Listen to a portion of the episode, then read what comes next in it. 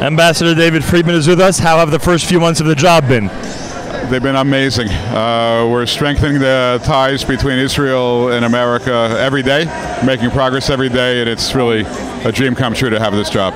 Most Jews who are uh, concerned about Israel are very happy with the direction of the Trump administration. Uh, I think one of the only disappointments we've had, frankly, has been the delay in the move of the embassy. Do you think this is a discussion that's been tabled, or is it permanently? Uh, has the policy been set already permanently? No, no. This gets reevaluated constantly, and I think uh, I think it's worth uh, being patient and watching the events unfold uh, over the course of the the, the future. I, I, I wouldn't be giving up on it. A quick word about Nefesh B'Nefesh and today's ceremony. What do you think?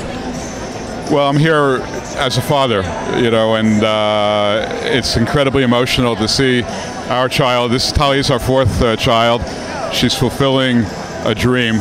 And, uh, you know, whenever you see your child fulfill a dream, it's emotional. This is a particularly emotional dream, and uh, we couldn't be prouder of her. She will be a wonderful contribution to Israel, and she'll also remain, uh, I think, a great uh, a great source of pride to America. Uh, she'll be, you know, as most of these people, they're all going to be dual citizens, and they, you know, strengthen the ties uh, that both countries continue to have for each other. As an American and as a Jew, we thank you for the way you represent us. No, thank you, uh, and, and good luck, and you're doing a great job. Thank you. Thank you very much.